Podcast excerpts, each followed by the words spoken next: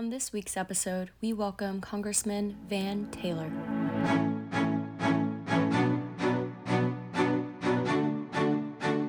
Congressman Van Taylor from the 3rd District of Texas. Um, tell us a little about your background. This is the first time we've had you on our platform.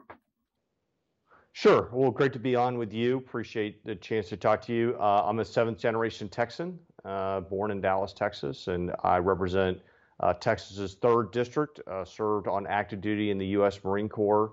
Uh, my first assignment as a second lieutenant was actually on the U.S. Mexican border as point of part of Joint Task Force Six, and uh, I led a platoon of Marines in Iraq in 2003, and served in the Texas legislature for eight years before being elected to Congress in 2018. Share with us your experience with the evolution of the border crisis, um, given that you've had firsthand experience being from the third district of Texas. Sure. Well, I, yeah, I'm actually one of the few members of Congress that actually has has served on the border, uh, you know, and, and and worked there. And let me just say, I, I was there last week, uh, and it's the worst I've ever seen it. Um, you know, we uh, have had ebbs and flows on our southern border. Uh, when I first came into Congress in 2019, uh, we had a crisis on our southern border. President Trump worked very hard to secure the funding to build the wall, to develop the Remain in Mexico policy, uh, and to deport people using his Title 42 authority to deport people. And using those, he actually created the most secure border that we had had in a generation. Uh, and he handed that to President Biden, who on day one, day one of his presidency, President Biden got rid of the Remain in Mexico policy, stopped building the wall, and stopped deporting people. And those three decisions that President Biden implemented on the very first day of his presidency have rendered the least secure border we have seen in a generation. And just just a few hours ago, we found out that our numbers are the number of people arrested on the southern border by Border Patrol um, in the month of September was three times higher than it has ever been before in the history of our country. Define, define for our, let me let, let me interrupt you.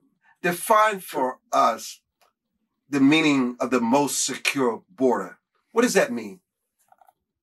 Well, we, we look. We, President Trump had gotten it to the point where we were we were apprehending most of the people crossing. Virtually all of them were being deported, uh, and we had a we had a a secure border. I mean, it's it's never perfect, but it was certainly the most secure it had been in a generation. Um, and, and and President Trump worked hard to do that. I was proud to stand with him. I think he implemented the right policies, and they were effective. What what were the policies, Congressman Taylor? What were those policies? Well, so first one, building a wall. Walls work. Uh, and that also sends a signal to everybody that we're trying to secure our country. And when President Biden said, "I'm not going to build the wall," uh, you know, you're leaving, and I, you know, something I saw last week as I was going along the border. I mean, you're seeing acres and acres of of you know 20 foot high stacks of wall materials uh, as well as you're seeing walls that were stopped, you know, right in the middle of a field. I mean, you know, here they're building a wall, and all of a sudden it stops. Like, well, where's the rest of the wall? Well, they stopped building it. What about that gate? Does that gate work? Well, it hasn't been hooked up to electric. Maybe it will. Maybe it won't. I mean, so so you watched the physical barrier that is effective. And actually, let me, let me give you an example. Um, when I, w- I was with the Riverine Patrol, uh, that is paid for by the Texas taxpayers, the Department of Public Safety, and so those state troopers patrol a section of the river along in the Rio Grande, along the U.S. Mexican border, and they look for you know smugglers, human trafficking, uh, uh, drug trafficking. And there was a section of border wall that was three miles long. Uh, this wall that had been built, and it wasn't a public. It wasn't wasn't built by the federal government. It was built privately. And I, I asked. I said, "Look, this wasn't. This is this is new." And they said, "Yeah, know. It was built a couple years ago." And there was a, a cane sugar grower on the, you know, a farmer, and when he would go to burn his crops uh, after to burned the cane to, to replant, uh, drug smugglers would come and threaten his workers because the drug smugglers would hide drugs in his cane fields. And he would actually find, believe it or not, or sorry, he'd actually find human bodies of human trafficking victims who had been told to hide in the cane and not come out. And they literally would be burned alive uh, when he was burning his cane fields. And the farmer said, I've, I've had enough of this. Too many people have died. Too many drugs are being here. I'm tired of the threats. And so he built a wall. And guess what? The drug smuggling and the human smuggling across his cane fields basically ground to a halt. Uh, it was successful. It was effective. And look, that's a small example, a three mile section. It's like it's an 1,800 mile border. But border walls work. And where they've been implemented, you've seen 90 to 95% reductions uh, in the apprehensions along those sections of border, whether it's in California or Arizona or near El Paso, where they've actually put the walls in place.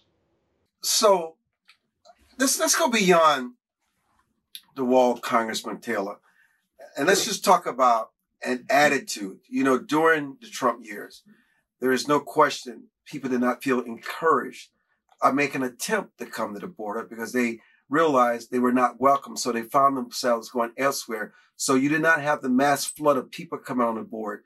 Uh, we've seen signs where they've had these Biden t-shirts that come, you're welcome. And some people believe that it has been the message of this administration. It was like a wink, wink. You come, we will not turn you away. Talk about that and how that could contribute to the crisis that we see today.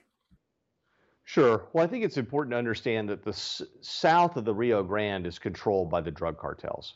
Every square inch is controlled by the cartels. And they are running drug smuggling, uh, they're uh, trafficking in uh, sex trafficking, and they're doing a human smuggling operation.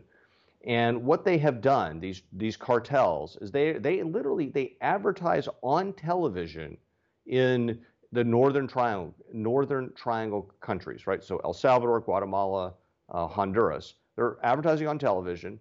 They're charging between four and six thousand dollars per person to smuggle them from from these northern triangle countries up into Mexico and then deliver them to Border Patrol. And in fact, the the cartels ask for payment based on when they deliver a human being to Border Patrol. And so the Biden administration has turned Border Patrol from a patrol into a border processing unit. And so they just process. And who are they processing? Well, they're processing these people who are human trafficking victims but they're also helping the cartels deliver their product because if they if the cartel gets it to the border patrol, border patrol will then give them a bus ticket, give them a plane ticket, take them anywhere in the country they want to go.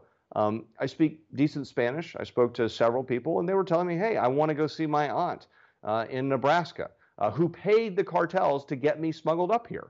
Um, you know, I want to go see. You know, I'm gonna I'm gonna go see family in Florida. I'm gonna go see family in New Jersey. I'm gonna go see family in Portland.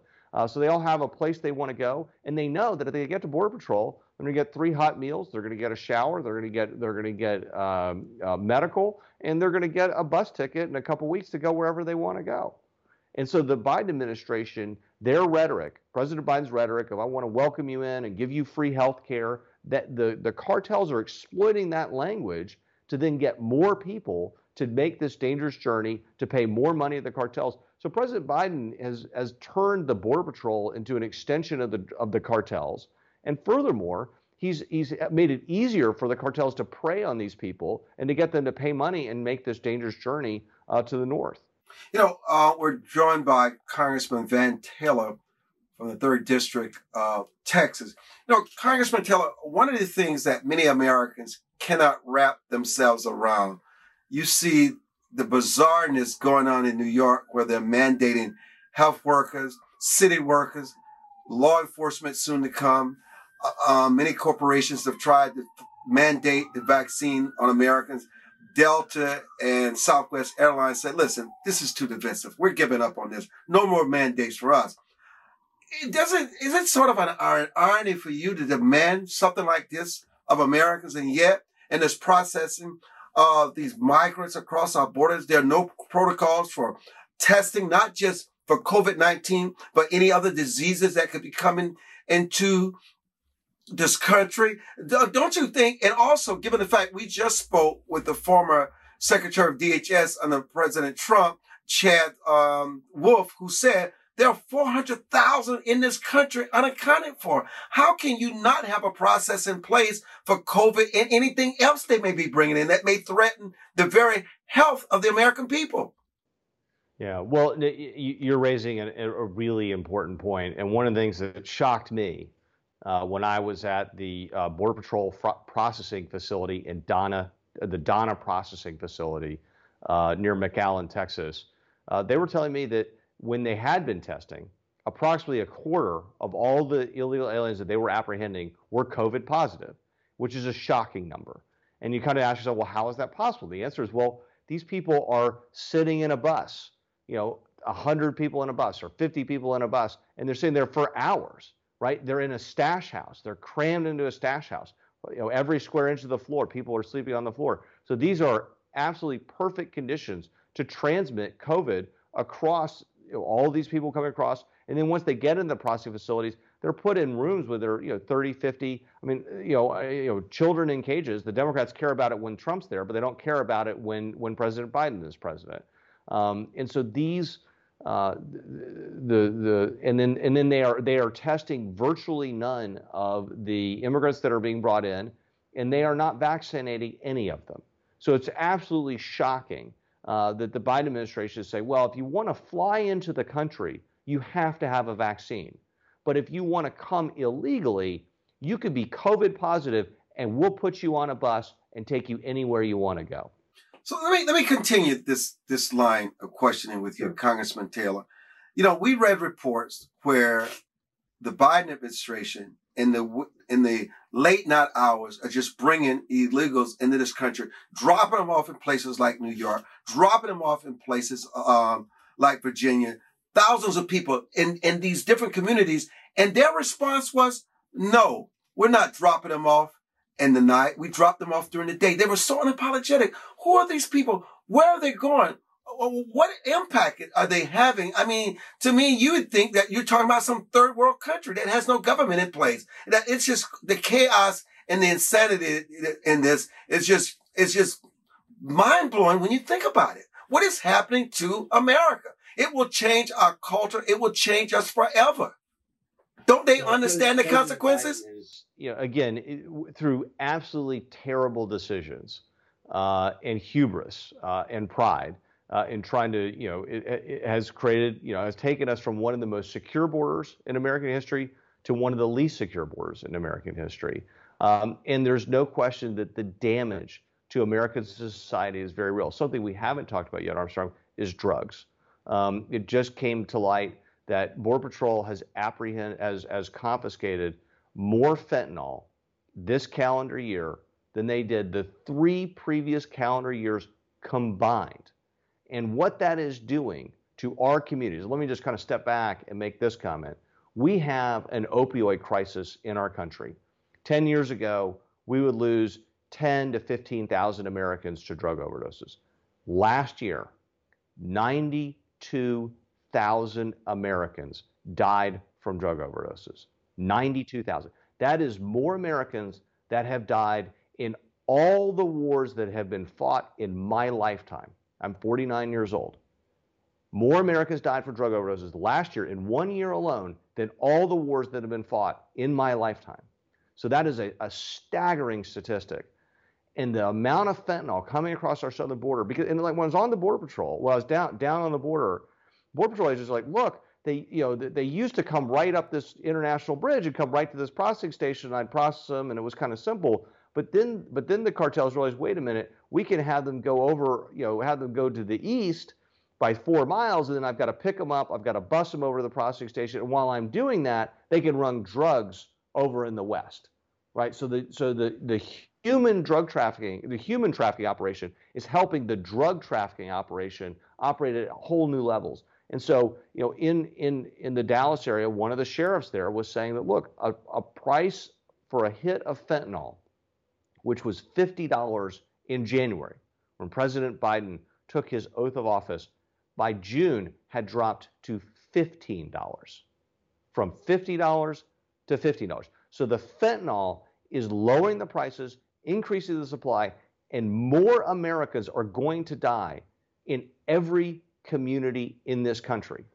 There is no part of our country that is going to escape the scourge of drugs that is coming across our southern border. It is it is impact, and I've I've I've met with families uh, that have lost loved ones uh, to fentanyl, and it isn't necessarily a 20 year old kid going to raves. Sometimes these are 40, the average, actually, the, the, the, the drug overdoses, the, the majority age is actually 40 to 50, if you can believe that. That is, the, that is actually where most of the drug deaths are, is 40 to 50 years old. And I've talked to people, I talked to a young woman who lost her grandmother to opioid overdoses right? So, so this is this is a very serious problem. It, it spans all generations, uh, and the Biden administration is taking a terrible set of policy choices, which is exasperating one of the most serious problems that our country faces right now, and that is this opioid crisis. He is he has made this terribly worse, and I, I am I am very afraid for the numbers that we're going to see for 2021 for the number of deaths.